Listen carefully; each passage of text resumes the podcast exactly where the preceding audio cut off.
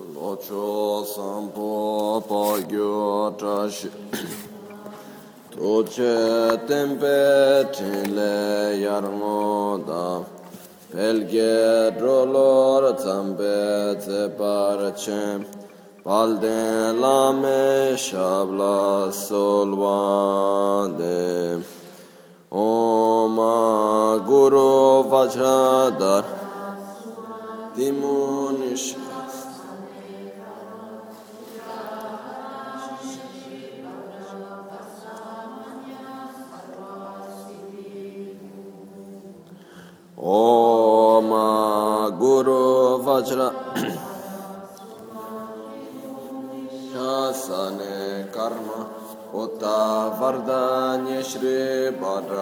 सरसामया सर्वासिदे हूँ ओम गुरु वज्रधर सुमतिमो निशासन कर्म उत वरदान्य श्री भद्र वर्षामया सर्वासिदे हूँ ओम गुरु वज्र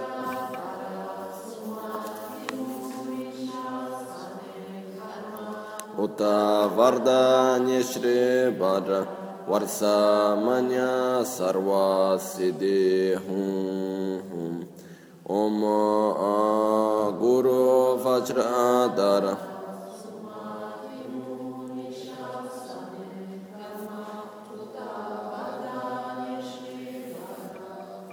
Amanya Sarva Siddhi Hum ओम गुरु वज्रधर सुमतिमो निशन कर्म उत वरदान्य श्री वर वर्षा मन सर्वासी देहूँ ओम गुरु वज्रधर सुमतिमो निशन कर्म Uta Vardanya Shri Bhadra Varsa Manya Sarva Siddhi Hum. Hum Om Guru Vajra Dara Sumati Muni Shasane Karma.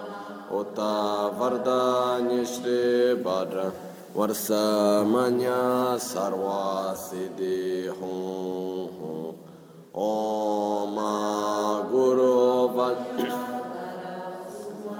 Ему мишасане карма, Ота варда нечри бадра, Варса маня сарва.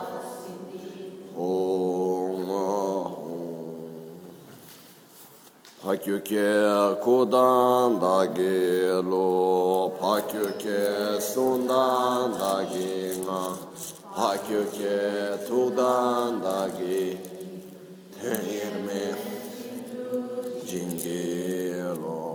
Ma kyu ke kudan da ge lo, ma kyu ke sundan da ge nga, ma kyu ke tukdan da ge yi, te yerme çinto çinge lo.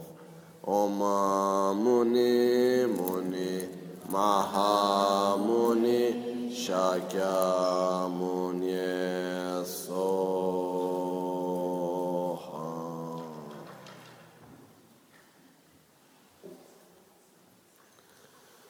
Sangye Chodan Tsoge Cho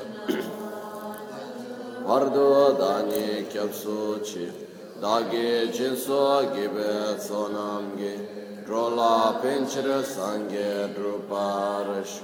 Sangye Chodan Tsoge Chonamla Chanchu Pardo Dani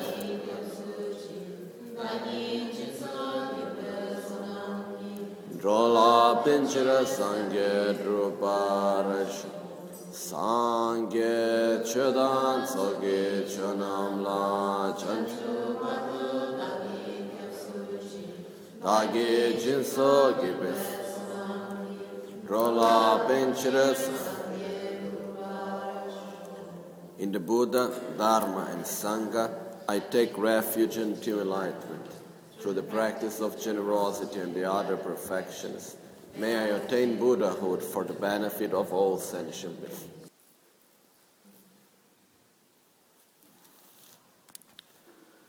Okay, so today we are actually at the last part. It's our last day for this time, and uh, we are at the conclusion on the chapter on patience. And uh, I'm actually quite happy that we could, in these days, go through the whole chapter of patience and concentrate ourselves on that, you know. The fact of having 15 days, every day, two hours, concentrating on the fact of why we should not get angry. It's quite beneficial, especially following such a great text and having the will put it into practice, you know, which is very important also. So today we will make, we will see the conclusion of this and make one, one summary of what we have seen in the way so that and also how we can actually put it into practice in our own daily life. Okay? Söbe penyo gomba, dor tempa. Dini teshin shekpa nyeche yin, rangto yanda drupa ni dini to,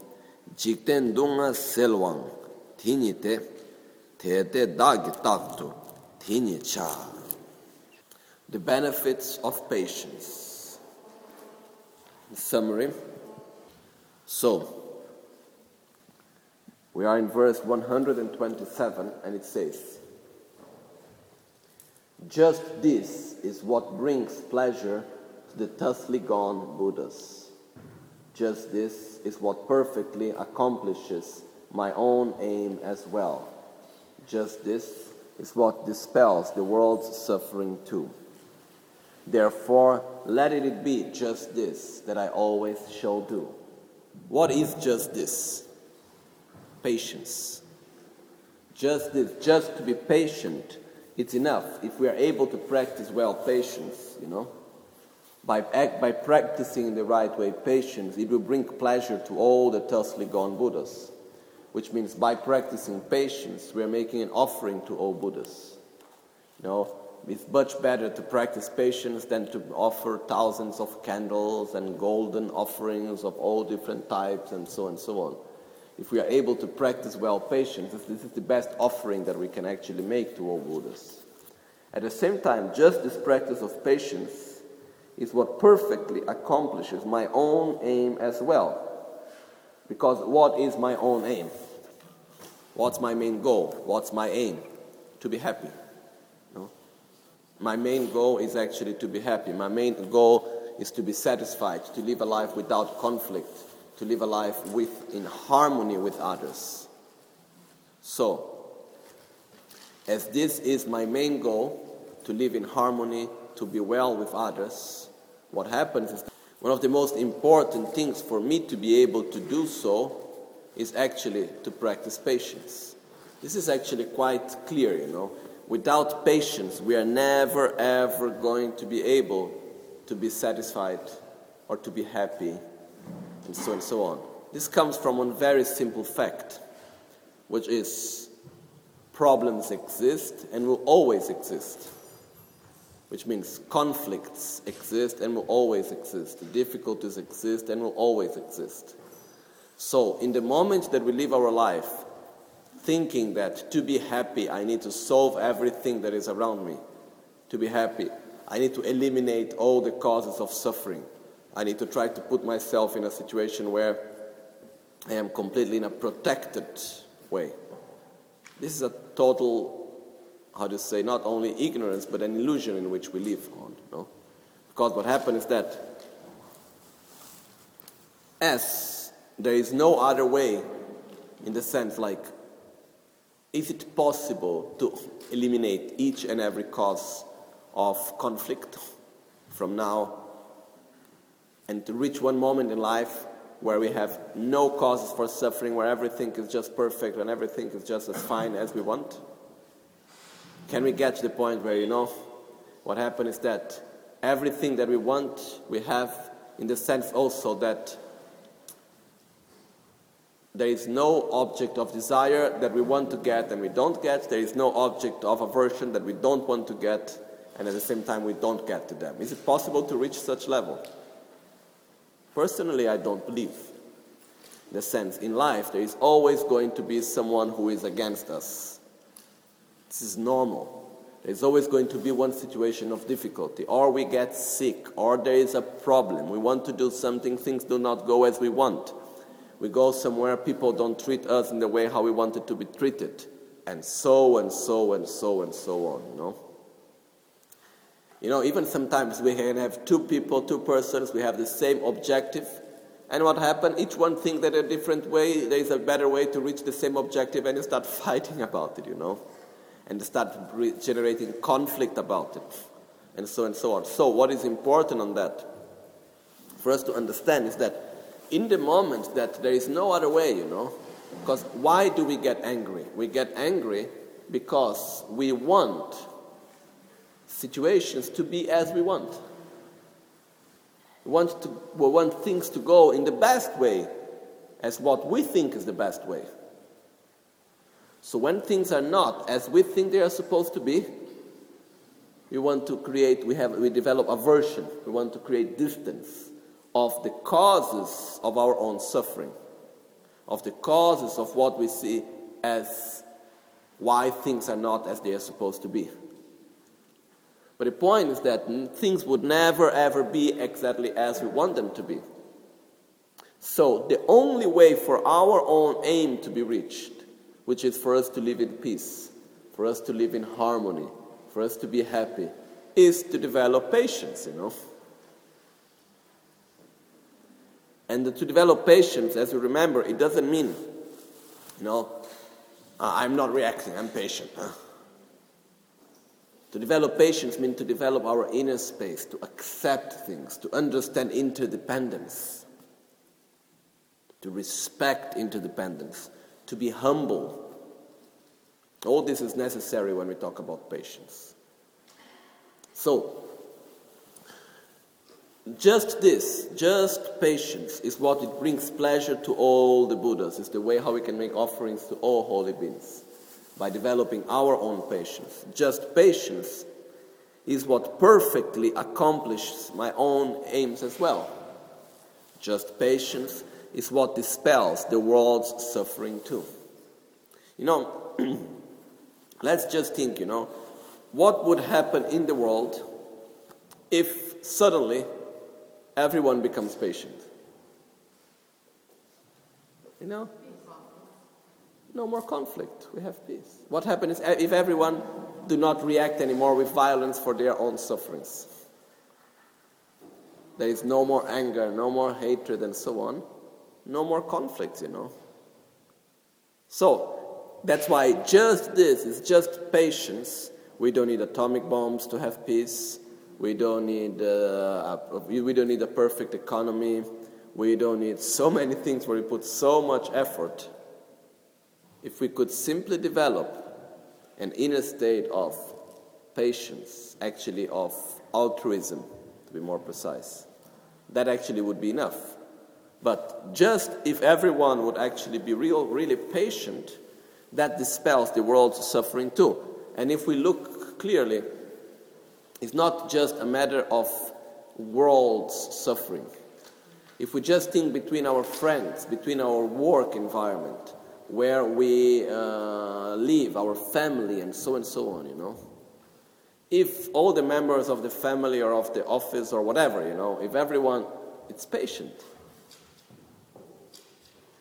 Patient, really, in the real sense of the word, word, you know, which means respecting others' difficulties, accepting interdependence, choosing not to react with anger and violence for whatever situation there may be. You know, so much suffering is avoided. So many problems are avoided based on practicing actually patience. So, therefore, let it be just this that I always shall do. So, as patience is the best way to make offerings to all holy beings, it's the best way to accomplish my own aims, it's the best way also to create harmony with others So why shouldn't I accomplish patience, you know? So whatever happens, may there just be patience. May I always be able to act with patience. So well, there is one very important thing actually during the whole text, but actually during our whole path of Dharma, which is whenever we receive a teaching, whenever we listen to a beautiful text, and especially a text as this one, or any moment, you know, this text is talking to us. It should not be a way for us to judge others. Okay? So it's not that we say, and we go to someone and, ah, you know, Bodhisattvacharyavatara said this, this, this, and that. Ah, the Lama said this, this, this, and that. Actually, what is important is for ourselves, okay, I need to be patient. Okay, don't make me angry. You see what the Lama said, you know. First of all, be patient. So, I need to be patient. So, in the same way, therefore, let just be this I should all that I always shall do. I shall practice patience, you know. If others are not practicing patience, that's not my duty, that's not my responsibility, that's not something that I need to be I, need to take care about. What I need to do is I need myself to practice patience. It's the first step, necessary step for myself. Okay? So this is also important, which is we put into practice what we receive. It's the same thing, for example, like the monastic vows, you know, like any vow that we make. Whenever we make a vow, the vow is for ourselves. What happens is that we shall never point the finger to others saying, Oh, you are not keeping well your vows. We should look for ourselves. We should look upon ourselves. And each one will look upon themselves, you know. We shouldn't be around pointing the finger, ah, you are not doing this well, you're not practicing that, and so on and so on. We should do it for ourselves, our own practice. So as it says here, we should remember that for my practice, for my own spiritual path, one of the, mo- one of the most important things that I shall do is develop patience. Practice patience. Because what's the greatest wish that my guru and all the Buddhas have for me? For me to be a better person. For me to reach enlightenment myself. So when I react with anger and so and so on, are they happy? No. Do I make my guru happy when I am reacting with anger? Not at all. So, in the same way, what happened is that for our own aim, because to tell the truth, our aim, and that's for everyone that I know, there is no one has the actual final aim to be rich or to be famous or to have pleasures and so on. That's not the final aim of anyone. Even the guy that is working 24 hours to get money, money, money, money, and it's doing anything to get more money. Even for that man, for that person, his final aim is not to get money. Our final aim is to be happy. Our final aim is to be satisfied. Our final aim is to be in harmony with ourselves and others. Okay? But each one of us will look for a different method how to get that. So, what happened in this way is that for our own aim, for our own objective of actually being happy, being satisfied. To be patient is one of the most important things that we need to do. Okay? And not only that, for the benefit of others, for the benefit of, you know, society, for the benefit of our family and everything else, one of the most important things that we need to do again is practice patience. So, Whatever I do, I will always keep as a priority in my life to practice patience. Okay?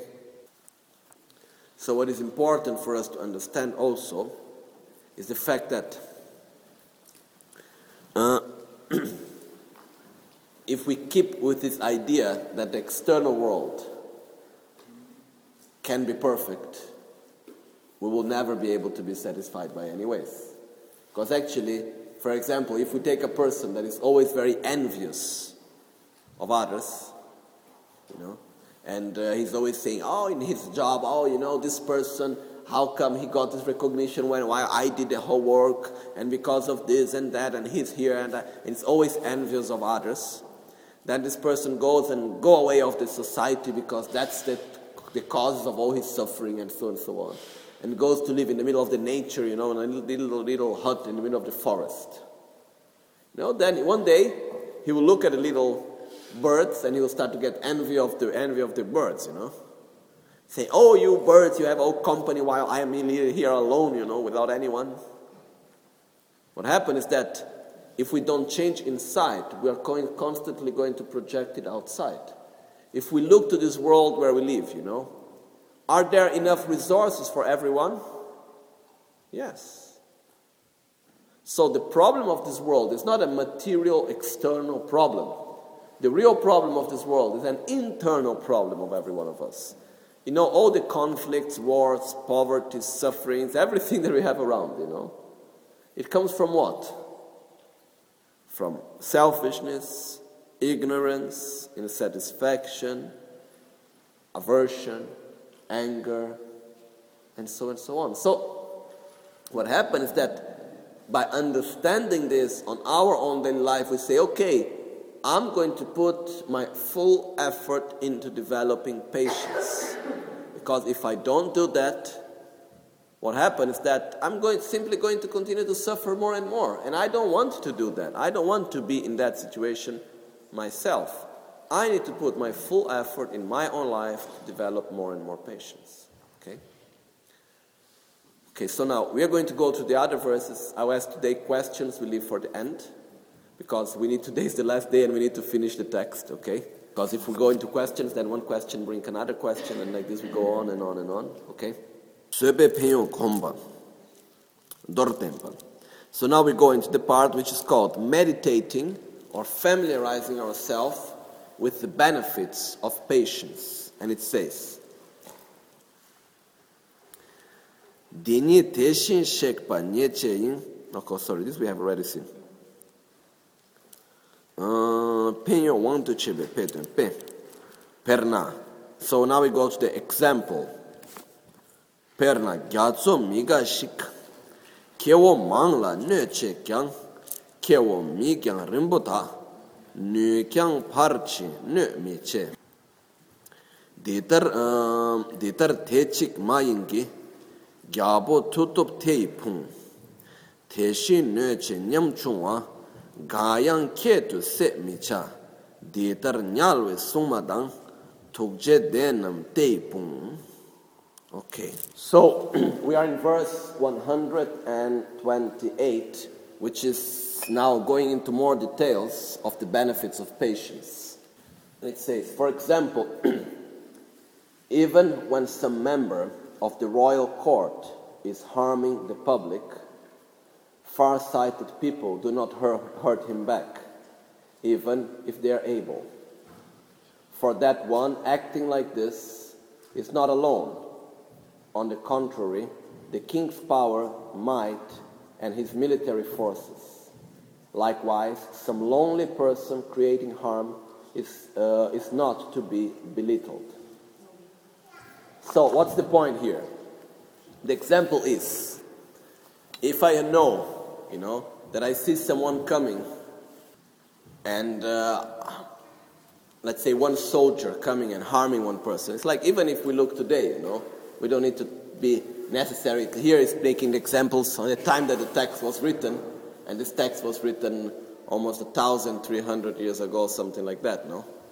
So, at the time there was the king, and if I am in a little village, wherever, you know, and comes someone from the king's army or a minister or whoever, you know, and he starts to act with violence against one person of the village, if he's a little bit far-sighted, what he will do, he will not react with violence toward that person because he knows very well that if he goes there and kills that soldier or that minister, whatever, the whole army will come. So the point is that sometimes it's better to accept a smaller suffering in order to avoid a higher, bigger one. No?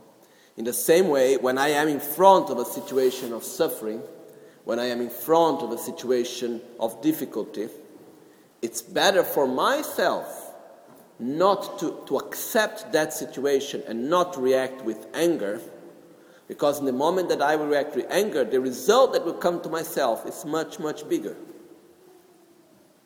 It's in the same way we could make another example. I have one debt that I need to pay my debt, and I don't want to work hard to pay my debt. So what I do, I go and I make a new loan. But the new loan, there is a much higher interest rate. So what happened finally?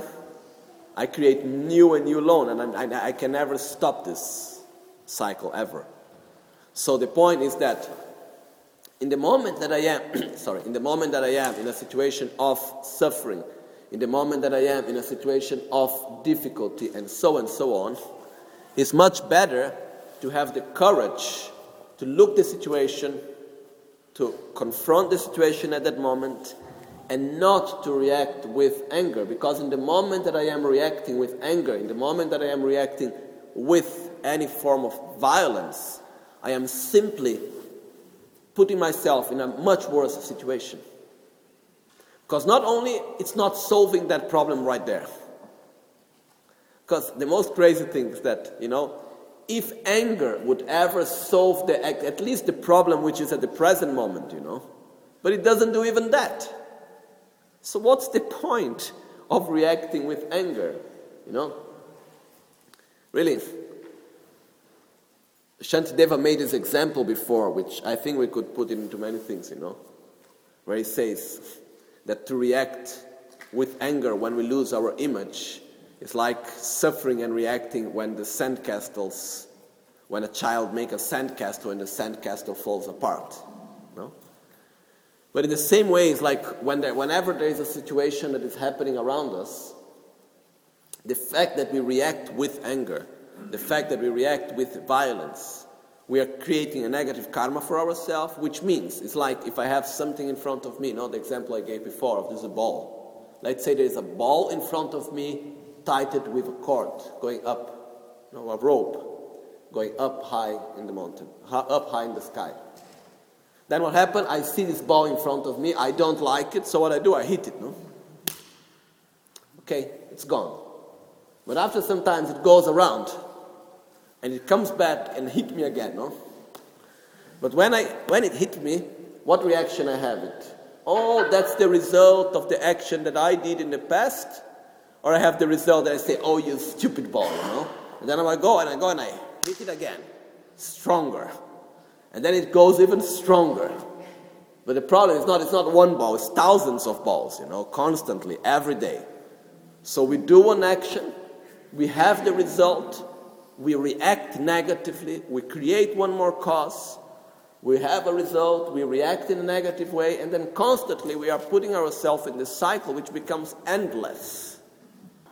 So, the first thing that we should do is that when we are in a situation of suffering, of difficulty, of someone harming us, someone um, talking to us in a way we don't like, someone criticizing us, whatever, it doesn't mean we should not find a solution. It doesn't mean we should not act in a way to protect ourselves and so on. But we shall never act with anger. We should not react with violence. Violence, it doesn't mean only, you know, the speech, the way how I act verbally or physically and so on. Violence, most of all, means internally in our own mind. Because I can also actually, at some point, you know, I can actually also keep my inner calm and be able to react externally in a strong way.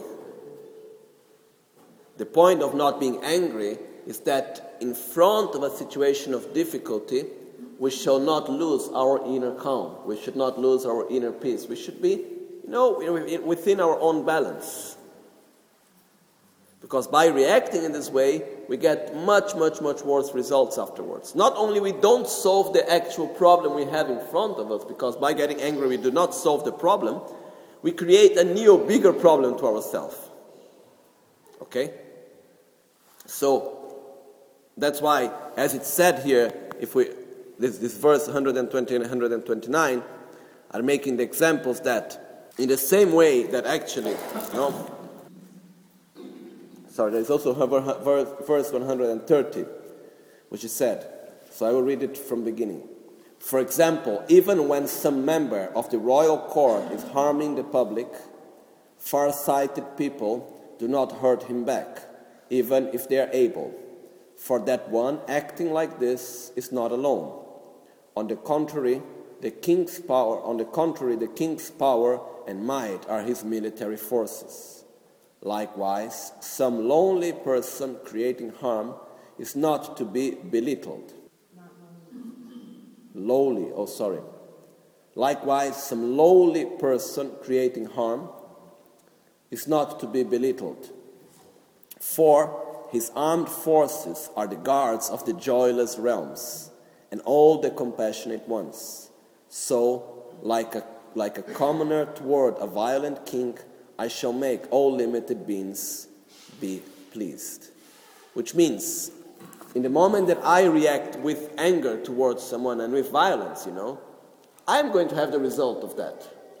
Here, it's giving the example of the actual hell realms, you know.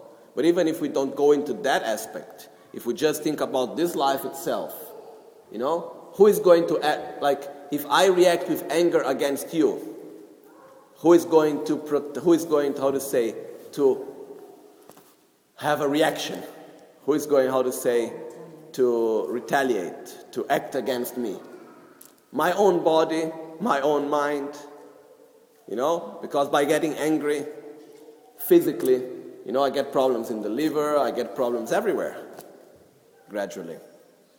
Um, I get problems in my family, I get problems with my friends, I get problems in many different ways because of acting with anger. Nobody likes to be nearby an angry person, even if the anger is not toward that person itself, you know. For example, if I am nearby one person and this person is not angry with me, is angry with someone else, still it's not good to be nearby him, you know. Not pleasurable at all. So, it's harming us in so many different ways. So, based on that, when we have someone there, you know, even if we think from this perspective, which is this verse which is saying here, saying, when there is someone that is harming us, this low level person that is somehow is harming us, remember that at that moment I can react with anger and make the person to shut up and to stop acting in that way and so and so on. But by acting with such violence, what I am doing, I am creating a situation that I will suffer much more. I will receive a much higher result after that. So, better not to do it, you know? Better to be patient. Better not to react with anger. And I repeat, you know, even in the Bodhisattva vows, there is one part which says a Bodhisattva, if he should ever, if he finds himself in a situation where wrathful action is needed, he must do it. Which means sometimes to be strong, to say things in a way which is more strong, to act in a strong way, is necessary. But without anger, without wishing to harm others, without wishing to show our own superiority, without wanting to show how strong, how powerful we are, and to make the other one to suffer. And most of all, without losing our own control, without losing our own calm, without losing our own balance. That's very, very important for us. Okay? So, whatever happens is not a reason for us to lose our balance, to lose our calm, to lose our inner peace. Why? Because by doing that, we don't solve the problem and we get much, much worse effects afterwards. Okay? And uh, we are in verse 130, and we have had 130 verses before explaining exactly how and why it's so bad to act in this way, okay? So we need to remember that. Okay. So, one important thing also that we need to understand here is that whatever happens is not a valid reason for us to get angry. And also, there is another aspect which I was remembering now. Is that, you know, sometimes we come and say, oh, you know, look at this little person, what he can do to me, nothing, so I will destroy him. You know, he's just harming me, don't bother me anymore. I will do something on him. Yes, maybe, you know, I can be physically stronger, I can be economically stronger, I can be in the society stronger, so I can somehow put this person in a situation of difficulty and make the person not to be able even to talk to me anymore. But by acting in a violent way, two things are happening. One is I am creating, karmically speaking, a very negative karma for myself. Secondly, I am cultivating also my own weakness. You know, to act with violence is a sign of weakness. Weakness is not a sign of strength. You know, I was just remembering now. Last time I went to Brazil, I went to talk to. There was the how does the how called the like like the Ministry of Sport somehow of the state of São Paulo, city of São Paulo, and they asked me to go to talk to the heads of the football fan clubs, you know, they are very violent. So when talking to them, we finally got to the point, which was like, look, to act violently is a sign of your own weakness. If you act violently, it means you are weak. It doesn't mean you are strong. Why? Because in the moment that I act with violence, you know, it means that I cannot feel strong by myself and I need the weakness of others. I need the suffering of others to feel my own strength. So, I need to see that you are suffering so that I am better. I am simply not well enough by myself. It's not that, okay, I am strong, I am happy, I am satisfied by myself. No, I need the weakness of someone else to see that I am better than him. That's why quite often we create these situations, you know, of codependence, of have, needing to have someone that suffer more than us nearby us, so that I feel better.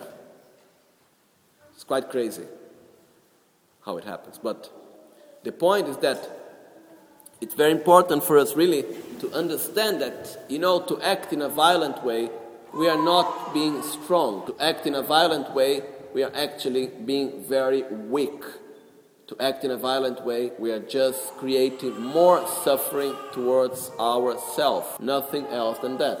So, based on that, you know, we are just concluding, going back to the point whatever happens is not a reason for us to lose my calm, for us to lose my balance, for, us to, for me to lose my own inner peace and to lose my patience, actually.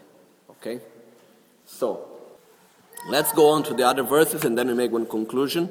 Uh, pele kebar to pakpa sheba.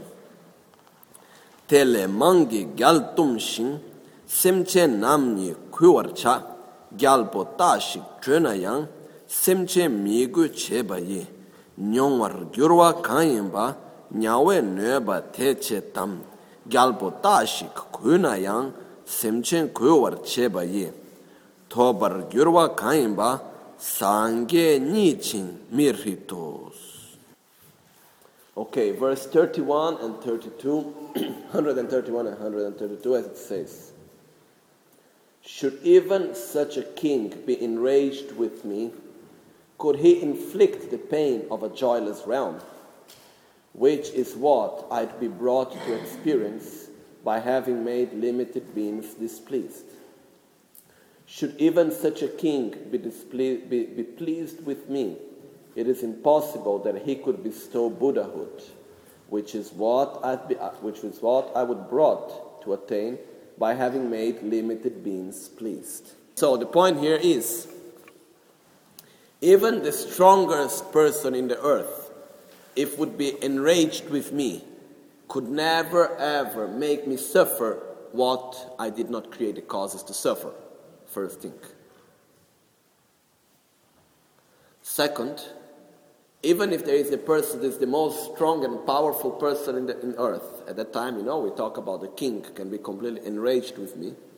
He cannot make me suffer the sufferings of hell, the suffering of lower states of rebirth. You know, and here I like to repeat the fact that many of us don't believe in hell very often. We think, ah, hell, come on, you know, this is just things that were invented so that people can have be afraid, you know, so it's a way to manipulate people and so and so on. Personally, I believe in hell. And I explain you very simply, a very simple way to understand it. First of all, in the Bodhisattvacharyavatara itself, in the beginning, it says that hell is not a place, but it's a state of mind. Okay? And then, uh, if we make an example, imagine having a terrible nightmare. and not being able to wake up out of it. So I always remember the story of this girl that uh, it's a true story, not long ago, and that she actually was, she got her body completely burned. And because of that, she went into coma for 10 days. And uh, while she was in coma for 10 days, when she woke up of this coma, she told that during this whole 10 days, her experience was constantly, one time after the other, with endlessly, to be raped and burned. Then raped again and burned again. And raped again and burned again. Again and again and again and again. So, during the time where this girl was experiencing this, was her body being burned or being raped? No. Was she experiencing that suffering? Yes, you know. So, was there any difference on the level of suffering that she would be experiencing if actually she was awake and the actual fact was happening to her body? I don't think so. So, the level of suffering that she was having during that period is, is tremendous, it's absurd. So, based on that, you know, imagine what it is to be trapped in such a dream, to be trapped in such a nightmare. You know, and time is relative. It ne- never happened to any one of you to have a dream, and when we wake up, you know, maybe that dream lasted only 10 minutes, and it looks for us that it was a whole year. It looks for us a very long time, when actually it was very small the time. So, what happened is that all these are states of mind. And we can suffer so much if we enter into a state of mind like that. So, this is, you know, this is hell. You tell me, if this experience is not the experience of hell, then what is hell then, you know? You tell me, there are many other ways where there, can be of hell, but if this is not hell, tell me what it is then. So, the point here is that, you know, someone can be very angry with me, can create a lot of suffering to myself, but no one can ever make me suffer what I have not created the causes for, and at the same time, no one can ever make me have such sufferings as the sufferings of hell and so and so on. Who can make that? Myself. By acting violently, by acting with anger and so on, I create that causes for myself, you know. Shantideva says very clearly, should ever such a king be enraged with me, he could never inflict the pain of a joyless realm, which is what I've been brought to experience by having made limited beings displeased. By causing harm to others, the result that I receive is such suffering. On the other side, what happens is that is there any way actually of anyone, let's say that you can have the best king, you can have the person which is, you know, the king becomes my friends and the king loves me and he gives me everything and he's always taking care of me and he brings me to his palace and he gives me anything I want. Can he give me the joy of Buddhahood? Can, we, can he give me satisfaction? Can he give me peace in my mind? No, he cannot give me any of that. First of all, I cannot have any joy without having created the causes for joy. First thing. Second thing, no one can give me an inner state of joy other than myself. So, how can I create that? By developing love and compassion and humility and so and so on. So, based on that, should even such a king be pleased with me, it is impossible that he could bestow Buddhahood, which is what I have been brought to attain by having made limited beings be pleased. So, by acting, by developing love and compassion and generosity and humility and acting for the benefit of others, what do I gain? I gain Buddhahood, which no one else can give me. So, finally, you know, is actually by acting in a positive way towards sentient beings, I get results and one, no one else can actually give me, in the sense. Okay? So, the, one of the main points here is actually making clear what is our objective. If we don't have clear what is our real objective, you know, we can get lost very easily. If my objective is to be happy internally, if I understand that there is this connection What happened then? I say, okay, it doesn't matter what happens there. I'm not acting in a way that will create me more suffering. No way. Because my objective is to eliminate my own anger, jealousy, pride. I will act in a positive way, and that's my main commitment. You know? So this is, if we have this clear to ourselves, which is not so easy, be, to be sincere, you know. But the main point is actually really to have this objective for ourselves and say, because of that, it doesn't matter what happened, it's not a reason for me to act with anger. Okay? So, yeah, one thing which is important, you know, which I was saying in Italian, is the fact that when we talk about having the results of our own actions,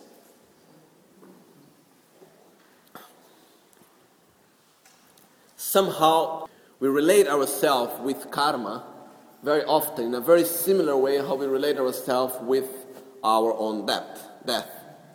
Which means if you ask anyone are you going to die? what's the answer? Yes no. I think there is no one that say oh i'm never going to die. Okay? Maybe someone can say you know people say so many strange things but if you, are, if you have mi- the minimum necessary of clarity in your mind, you're not going to say that you're never going to die. So, what happened is that. But at the same time, if I ask most people, okay, are you going to die? Yes. When? Well, I don't know. Tomorrow? Tomorrow for sure not. No? Even next week I will not die. I need to go to Borobudur soon, you know. I cannot die now. I need to do so many things. I am young. I am healthy. There is no anyone that don't like me, at least that I know to the point that wanted to kill me or anything like that. So why do I need to die? Give me one reason why I need to die soon, you know? There is one very simple reason because I have been born. So, because I have been born, I will die. But in the same time that I know that I am mortal, that I will die, I believe that I am immortal within my own mortality. Which is, I'm going to die tomorrow? No. The day after tomorrow? Not. In one week time? Sure not. In one year? Maybe there could be one very scarce possibility of dying in a year time, you know. So, in the same time that logically we know that it should happen at some point, we always bring it, you know, maybe one day. You know, one time, it's sad, but it makes me laugh a little bit, but it's actually sad. Came one person to me. This person was very sick and very old. Like, okay, we say, okay, we want food already on the other side somehow. And it comes, if I should ever die, please do this, this, and that, you know? And I was thinking, what do you mean by if I should ever die? Is there any other possibility?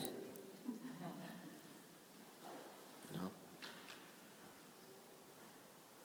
But the point is that with somehow we don't want to accept in the same way we say, me reborn in the hell. Come on, would never happen, you know. Why should I be reborn in the hell? I am a good person. I practice the Dharma. I have, you know, my guru and everyone who will protect me. Why should I ever be reborn in the hell? For one reason creating causes and conditions. That's all. So, the only way that I have to avoid one type of suffering, like for example the suffering of hell, or any type of suffering that we don't want, is not creating the causes and not creating the conditions. That's all we can do. Okay, we can also purify the negative causes we have created in the past. But if I don't want to create new suffering for the future, the only things I can do is not stop creating the causes and stop creating the results. Uh, sorry, and stop creating the conditions. So, how I do that? By acting in a positive way by not reacting with anger, with jealousy, with envy. Stop acting with violence towards others because that's what actually creates our own suffering, you know. And I don't want to suffer. So, very selfishly speaking, The best thing that we can do for ourselves is helping others, is to give for others. Because in the moment that I treat others with violence, what happened to myself? I suffer much more. In the moment that I treat others, caring for others with love, what happens? I create the causes for my own great happiness. So, for our own personal benefit, even, and sure for the benefit of others also, the best thing that we can do is actually take care of others. Okay? So now we will conclude the verses so that we can make an actual final conclusion. And it says then, eh, drebu tsowo, semchen kui le chungwa yi maon san ge drup ta sho. Tongcho gi drebu tse di ni la palchen dang trak dang ki gyur chi ma tong namin gi drebu sheba korce söbe ze sok dang neme pa dang trak pa yi shindu yurin tsowa dang korlo gyurwa dege top should even sorry. Verse 133 and 134 leave aside seeing that the future attainment of buddhahood arises from making limited beings be pleased don't you see that at least in this life, great prosperity, fame, and happiness come. Moreover, with beauty and so on, freedom from sickness and fame, someone with patience, while still in samsara, gains extremely long life and the, ab- and the abundant pleasures of a universal chakra king. Which means,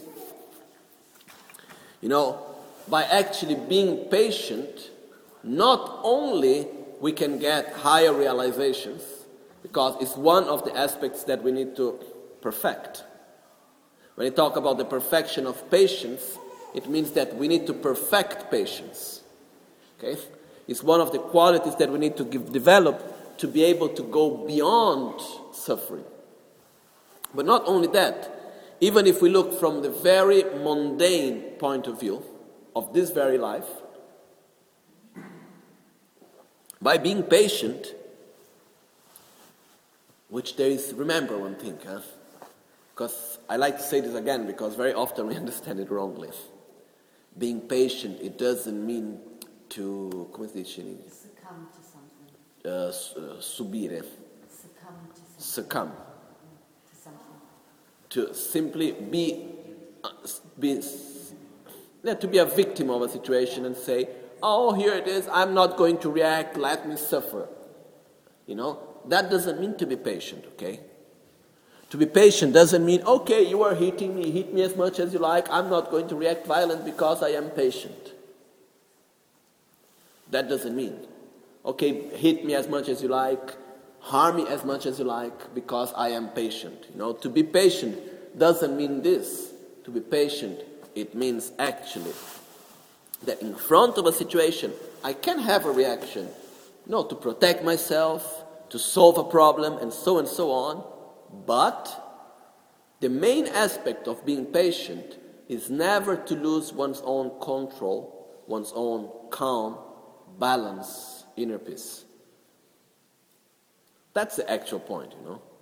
Then, if I am able to keep my control, to keep my mind balanced, focused, calm, then externally I can even react in one way or in another.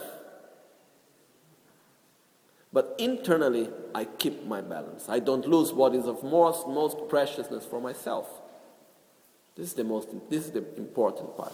And by doing that, I gain everything which is necessary even for this life, you know. If we say freedom from sickness, if we want to be fam- famous, people respecting us, uh, even all these things we get, all different pleasures comes out of being patient also. The point is that these are all positive side effects of being patient. It's like external beauty. We want to be very beautiful, act with morality. You know, karmically, karmically speaking, beauty comes out of morality.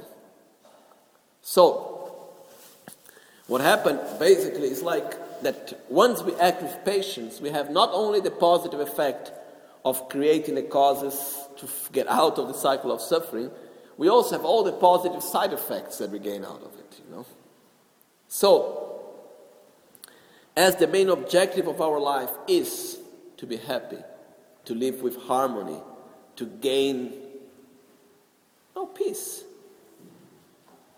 Why shall we ever react with anger? Give me one reason. You know, one time I remember long ago, I had a friend from my childhood, you know, and he came on time to listen to a teaching. I think it was really long ago. Really long ago, I mean, like, I don't know, 15 years ago, more than that. Then he came and he said, I don't agree that anger is not good. Because, for example, if I am in a football game and I am angry and I become, it gives me much more energy to play well and gain my result. If there is something that I want to do, if I get angry, it gives me energy and I'm able to do it. Okay? There is a strong difference, okay, first of all, of being patience and of being totally passive of not doing anything. Okay? It's a big difference. To be patient doesn't mean not to do things, not to look for solutions. To be patient means not to react with violence, not to lose our peace, our control of our mind in front of a situation that is actually harming us. Okay? It's not for any coincidence that the next chapter is joyful effort. Means with patience, we must put energy. We must realize what we want. We must put effort to do what our main objective is. Okay? But what, for me, one of the most important parts of the chapter of patience is the part where it says, you know, what's most precious for you? Your inner peace or external conditions that the person, everyone must be nice and so on to you? For me, it's my inner peace. So it doesn't matter what happened, you are not worth of my anger, you know. Why should I give so much importance for you? What is more important, to follow what my guru tell me to follow, what Buddha told me to follow, or is more important to follow that person because he said this and he did that and because of this and because of that, blah, blah, blah, blah, blah, blah. You know? To whom do we give more respect? That's what we are supposed to do. To give more respect to our Guru, to the Buddha. So, what did he say to us? Keep your commitments, keep your mind in a pure state. Don't let yourself be angry, and so and so on. So, when I am in front of a situation, let's say an object of anger, a situation which is difficult, and so on, I say, to whom do I want to give more importance? To the Buddha, to my own Guru, or to this person here in front of me? I choose. In other words, what has a stronger influence in my mind? The words of Buddha, of my own Guru, the Dharma, or the situation because this person said this and made a criticism for me and so and so on. No? That's our choice. So, we must not at all, how to say, let ourselves be driven by the idea that it's okay to be angry.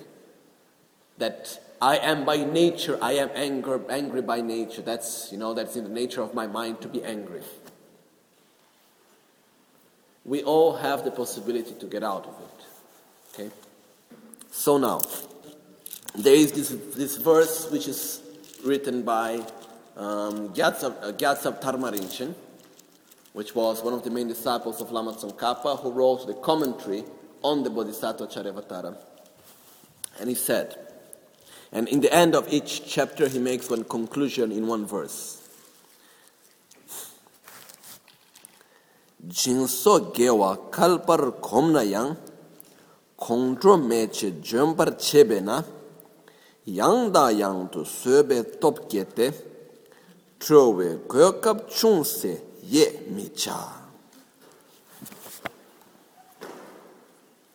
Even though I familiarize myself for eons and eons with generosity and so on, with generosity, with morality, what happened is that contra jombar in the moment that the fire of anger can burn all the merits that I can accumulate through generosity and so on, yangda yang to sebe top kiete, again and again I shall generate the, for the, the strength of patience. Trove kyokap chungse yemiche and not create any opportunity for anger to rise. Okay? So, the point is that understanding how harmful anger is for us, because we have seen it already so many times. Anger destroys our positive forces and so much. But really, when I deeply understand how anger is harmful for myself, the question that comes after is that what shall I do now? Because to understand is not enough. You know? This is one of our limitations very often.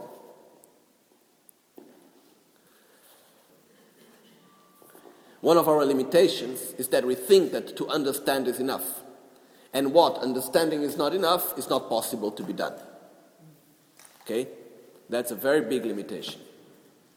Because actually, there is two levels of understanding a conceptual level of understanding and a deep emotional level of understanding. The deep emotional level of understanding is like understanding with the heart. And some people today may think, ah, understanding with the heart, that's, you know, just a way of philosophically speaking, and so that's not even true. You know, even scientifically speaking, you know, the heart has, met, has very much to do with our emotions and so and so on. It's not something just, how to say, uh, it's not our emotions and everything do not depend everything on the brain. A great deal depends on the heart. So the deepest level of our mind is in the heart. But we don't need to go into that direction now. But the important thing for us to understand here is if I want to eliminate my own anger, if I want to develop real patience, what do I need to do? I need to familiarize myself with it because understanding it is not, is not enough. You know, by reading this, this chapter and uh, doing what we have done in this last 15 days, I think that it has been quite clear for all of us that to act with anger is quite r- ridiculous, no? It's quite absurd to act with anger. But I'm sorry to say it's not enough. I can understand it perfectly why I shouldn't act with anger. It's not enough. So, what shall we do? Do we have any way how to escape from it? Yes, we do. How? It's called meditation. Familiarizing our mind with it, you know. I'm sorry, there is no pill for patience. You know, I was talking to a psychiatric doctor in Brazil one time and discussing about these aspects, and we were talking about the fact that the body, there is a chemical aspect of the body. For example, when you feel patience or when you feel joy or satisfaction, there is a chemical aspect on the body at that point, from the hormones and so and so on.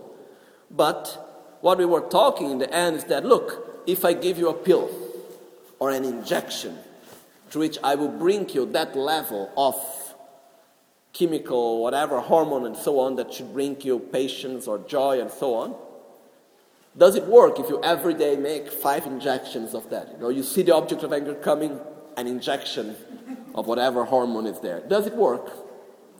Momentarily, yes. Okay? In the moment, in the point that for one instant it looks like it works. But as we go on, we need always higher and higher dosages. This is one aspect. The other aspect is that we are not able to keep that state.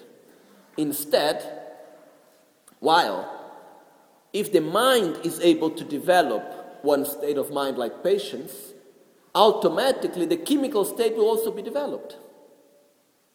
And we are able to keep it for much longer.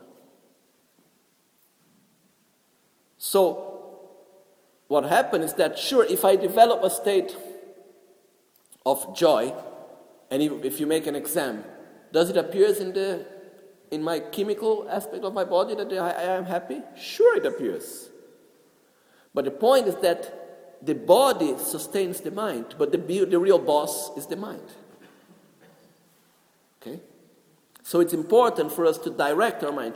And our mind has one beautiful quality, as Geshe Chekawa used to say. Geshe Chekawa said, the mind, Geshe Chekawa lived like almost a thousand years ago. And he said, the mind is full of defects, but has one great quality. Whatever you teach, it follows. So, what do we need to do? We need to meditate. What does it mean to meditate? It means to familiarize our mind with patience. Okay? And now comes the question how? Okay? Uh, some days ago, I gave four, met- four steps to eliminate anger. Okay? So I'd like to conclude today reviewing these four steps. Okay? So we have first, uh, okay, let me just go to Italian one minute. I reach until here, otherwise I get confused a little bit. So, the four steps for us to eliminate our own anger. There is one preliminary step, okay, which comes before the actual four steps.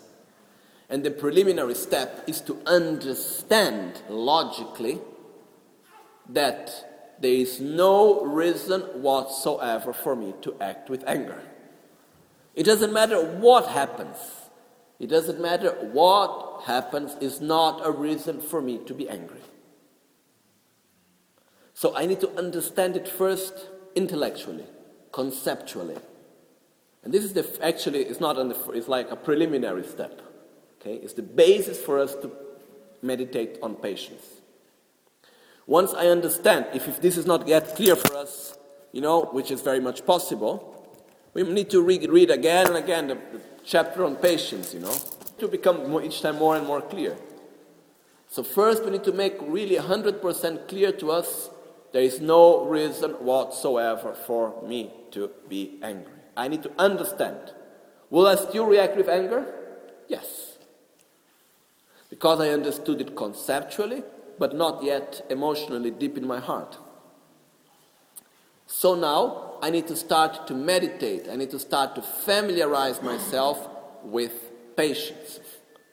How do I do that? First step, meditate. How do we meditate on anger? On sorry, not not meditate. We already meditate a lot on anger. How do we meditate on patience? Okay. Uh, This method I'm just going to say now, it's very useful for many types of meditations, okay?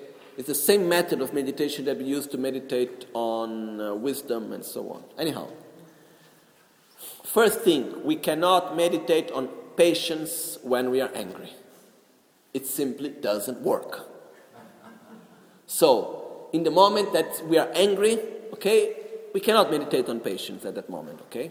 So, when do we need to meditate on patience? when we are happy, when we are in a protected environment, when things are fine, okay? When things are okay, when we are not nervous, when we are not anxious, when we are okay, if that ever happens, I believe so. So, what we do at that moment, what we do is that we can meditate. Because the problem is that we think that we should use Dharma when we are angry. Wait a minute, we need to, we are still a step behind, you know. So, what do I need to do? When I am not feeling angry, I'm not feeling anxious, I am in a protected environment, I go there in my little room, nothing happening, you know. I sit down, or I can be walking, running, you know, laying down. I prefer sitting down, but anyhow. Sit down, breathe in, breathe out, concentrate the mind. Visualize that we are in a room. It can be a big room, an empty room. It can be in an open space. Anyhow, imagine that you are somewhere, okay? a place with not so many distractions. I am in this place, and then a part of our mind, which is the mind that analyzes, which is the mind that have been acquainted with the fact that there is no reason whatsoever for us to be angry, that part of the mind hides behind the curtain. Goes and it's hiding behind a tree, behind a curtain, behind a pillar, you know. Somewhere we have the little part of our mind that is hiding somewhere. Okay? So we are there. One part of our mind, which is the part that knows that there is no reason whatsoever to be angry for all the reasons there, it's hiding behind. We sit down, we are there, and then what we do, we invite the object of anger to come to this place. You know, it's like when we make uh, Guru Puja. Eh, eh, we invite the holy beings to come to this place. We invite the object of anger. Don't think about an object of anger, an hypothetical idea that someone comes and hits me in my face. No. Think about the objects of anger that is there every day. The objects of anger where you really get angry. Okay? You think about it, you invite it to, to, it to come to this place, and you observe. You let him, you let it come. You let him appear. Say what he needs to say, do what he needs to do. And still, one part of the mind is still hiding behind the curtain. When you see that anger starts to come about, that the object of anger becomes solid in front of us, then you come out of the curtain. The one part of the mind comes out, the analytic part of the mind comes out and starts to say, There is no reason for me to be angry. This situation is like this only because of causes and conditions which made it to be so. By reacting with anger, I am just creating more harm to myself and others. You know? And then I go on and on, bringing all the reasons why I shouldn't be angry, why it's completely absurd to have that type of reaction. And while doing that, until I am able really to pacify that mind of anger in front of that object.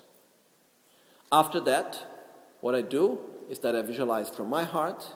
I see the suffering on the other person. If it is not, if, if it is a person, the object of anger, I see the suffering in the other person. I see that he's acting in that way out of his own ignorance. And then light comes out of my heart to his heart to purify his own suffering. So I, develop love towards him. Okay? I do that. Remember, not in front of the object of anger. We are in a protected environment. This is a simple visualization, okay? Sorry? This is step one. Okay? I do this because in this way I am preparing myself. I am familiarizing my mind with what I actually already know, but I'm familiarizing my mind. How? Letting the object of anger come and then counteracting it. I should not react with anger for this, this, this, this, and that reason. Okay? And then I do that step of eliminating anger at that point. So, this is the first step. Second step is that when we are in a situation in front of the actual object of anger, what happens is that, you know, anger is not asking for permission to come. Anger is not asking, Can I come in? You know, without, oh, wait, anger is not as waiting for an invitation. Anger just comes in like this. But actually, it's possible to see. It's like there are some people that before entering the room, they ask for permission. Some people, they just open the door and go in. Anger is this type of people, just open the door and go in.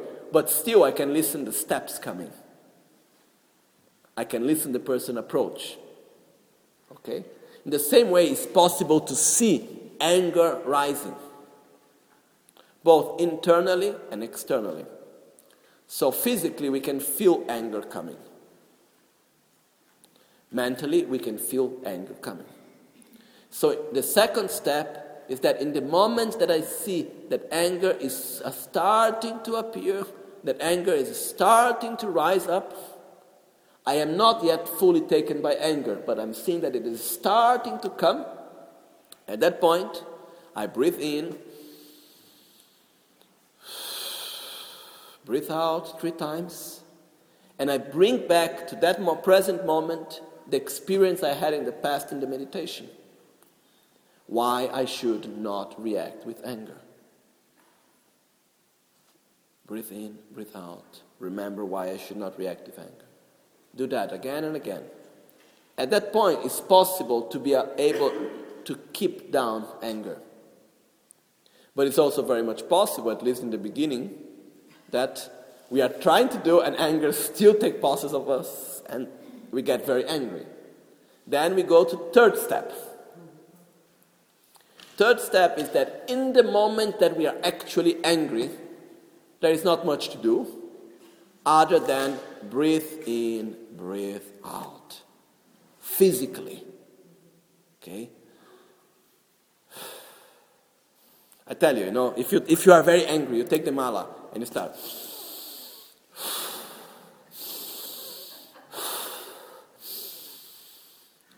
And you go on and on. You know, this is like the minimum you can do. There are much better ways to breathe and to do and so on.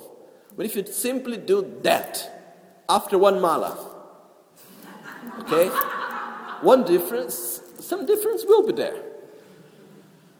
Okay? Go out, have a cold shower. I don't know. Do something in order not to react verbally and physically with anger. Do not give space for anger at that moment. Okay? Fourth step is that in the moment that anger is going away, what we should do, which is very important part, we shall never ever justify our anger. Because normally what we do is like we get angry, and then when anger is going away, we say, Oh, I'm so sorry that I got angry. That's really not right way of acting, but it's not my fault. If I got angry, it's because this person said this and he did that, and so and so on. So stop justifying our own anger. It doesn't matter what happened, it's not a reason to be angry. So, in the moment that we, our anger is going away, it's like, you know, we have the little monster living inside. The monster goes out, harms everyone.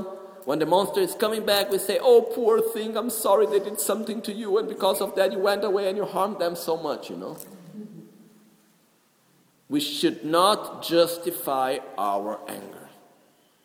I am sure if we follow these four steps, Having completed the first one, okay, the preliminary step of understanding why we should never ever react with anger, and then after we meditate at least 15 minutes a day, every day, not in the period that we are nervous, every day. If we take care when we see that anger is starting to rise, to apply, apply the antidote, to apply the antidote when we are actually angry and also when anger is going away, not to justify our anger. I am sure that in three months' time, there is a big difference in ourselves. If we do that with constancy. Okay? Sure, if I do one time now, then I wait for six months to do again.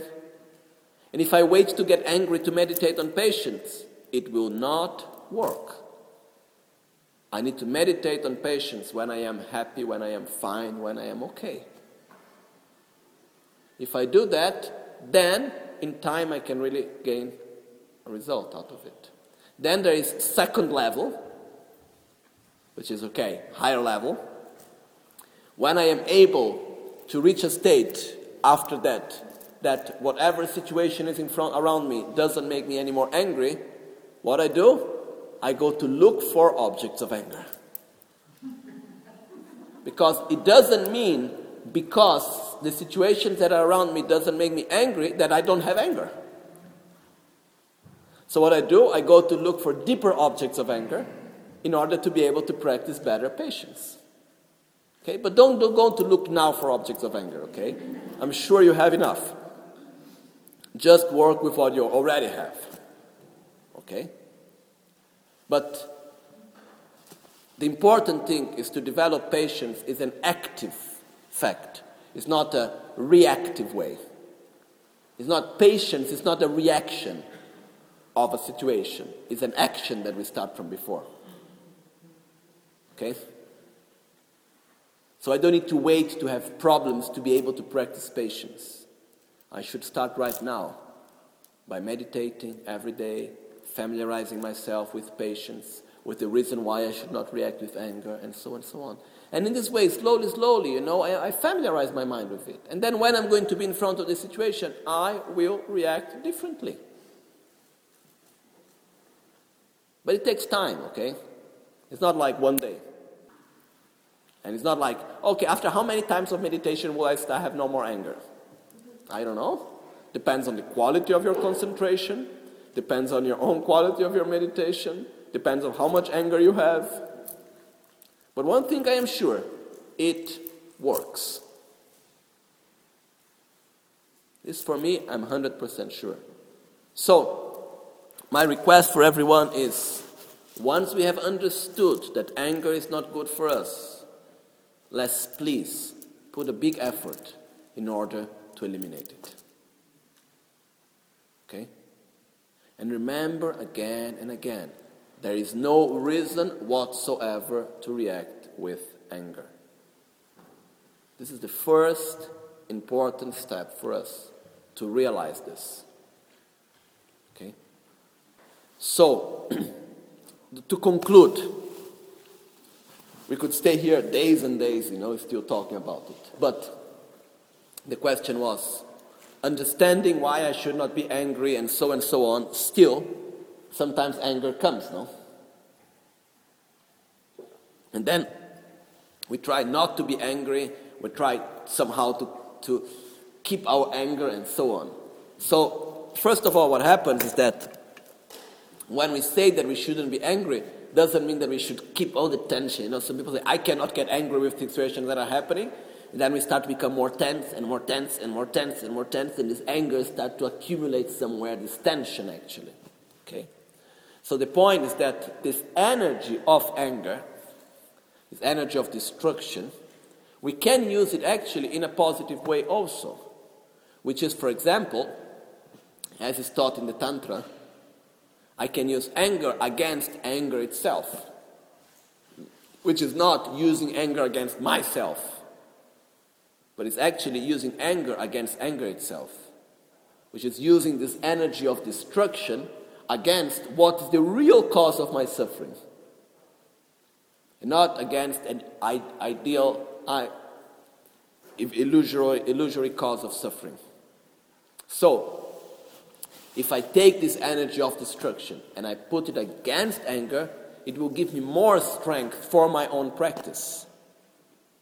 In other words, I can use ang- the energy of anger itself as a fuel for my own practice of patience.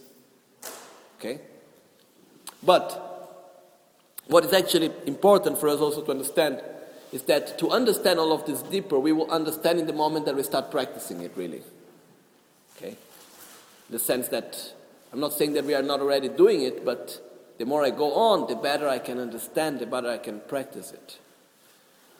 One other point that we need also to understand here is that we all have influences also from the body, for example. So, for example, a person which is his nature is more bile, his humor bile. So, what happens is that if this person is long time under the sun during summer, you know, he will get angry. He will get nervous at least. Why? Because strong sun during summertime for a person who is already nature bile will make what? The bile to be to get stronger. More bile means the person will get more nervous, will get more angry. So the point is that I should also take care of my body, how I eat, where I go, how I act, and so on and so on going on with my practice, it's possible for me to learn even to transform these energies. For example, the energy of anger can be transformed into energy of realization, to do things, to make things happen, to change situations, and so and so on. Okay? But to conclude, what I like really to say finally is that you know there is actually one beautiful thing, which is that each and every one of us can practice. I'm sure that there is none of us who is here, nobody that I know, even people that I don't know, I am sure that there is no one here that if guided on the right way, like we are guided by Shantideva on Bodhisattva if we practice with constancy, with effort, that we cannot eliminate our anger. I think there is no one that is in this situation. This I deeply believe. So, because of that, you know, there is only one thing that we have to do is to put it into practice, to have daily effort. And I am so sorry to tell you, there is no other way out than putting effort ourselves. You know, if the Buddhas could come and take away our anger, oh, please, right now, you know, I'm here open. But that's not possible. So, the only thing that we can do is put our own effort, put our own constancy. You know? To know how to meditate is wonderful, but it's completely, completely useless if we never meditate.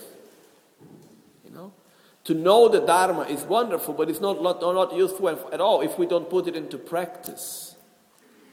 So, my point is in daily life, we should take what we know. We don't need to wait to become great masters of knowledge. Take what we know right now, which is already a lot, put it into practice daily with effort, with constancy, and we gain great results out of it. So that's what I ask everyone. You know, read again and again the Bodhisattvacharyavatara, meditate, reflect, and then you get a difference, then you get a result.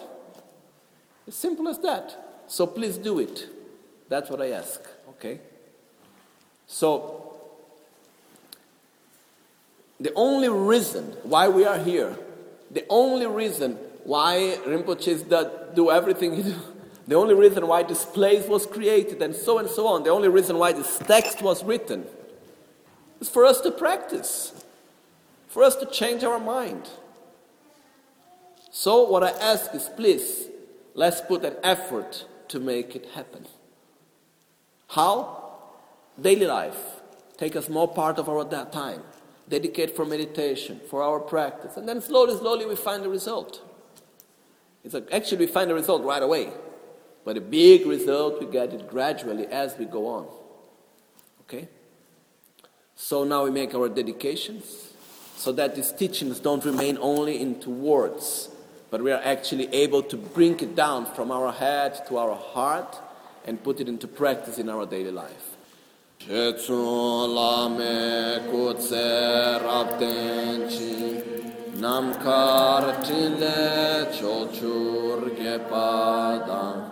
Losan tempe sasum gi Minse tato ne gyurti Kewa kunto yanda lamada Dreme cheki bel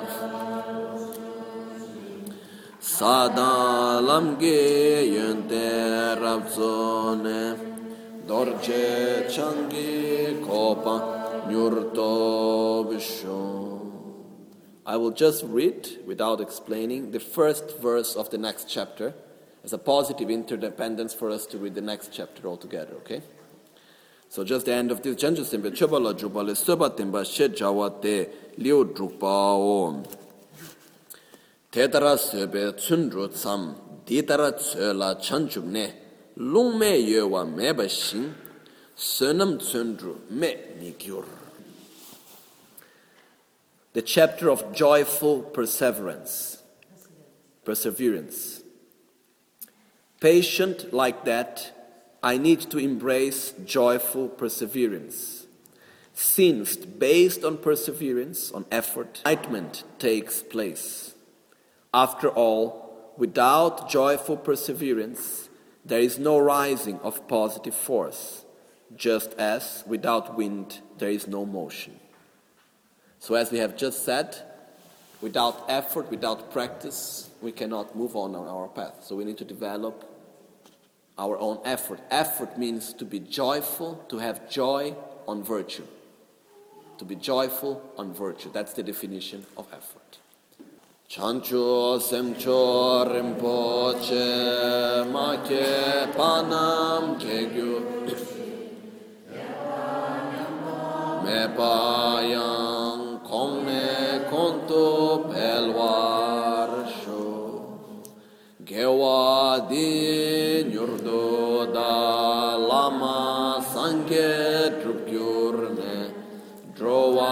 sikyam malupa te salak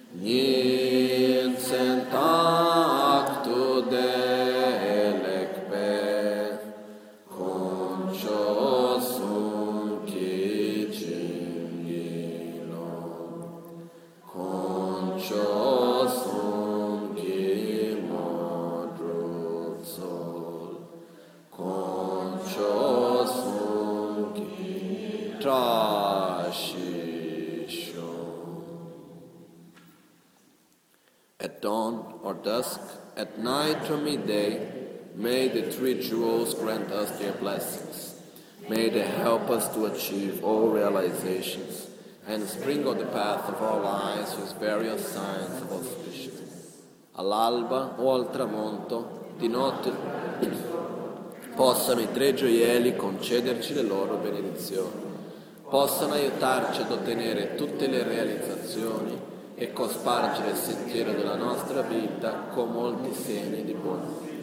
De sol a sol, à noite ou meio-dia, possam as três joias conceder-nos suas bênçãos, possam as três joias ajudar-nos a alcançar todas as realizações, possam as três joias espalhar muitos sinais auspiciosos no caminho de nossas vidas. O al anochecer, por la noche o durante el día, tres joyas concedernos sus bendiciones, puedan ayudarnos a obtener todas las realizaciones y colmar el sendero de nuestras vidas con muchos signos de buenos auspicios.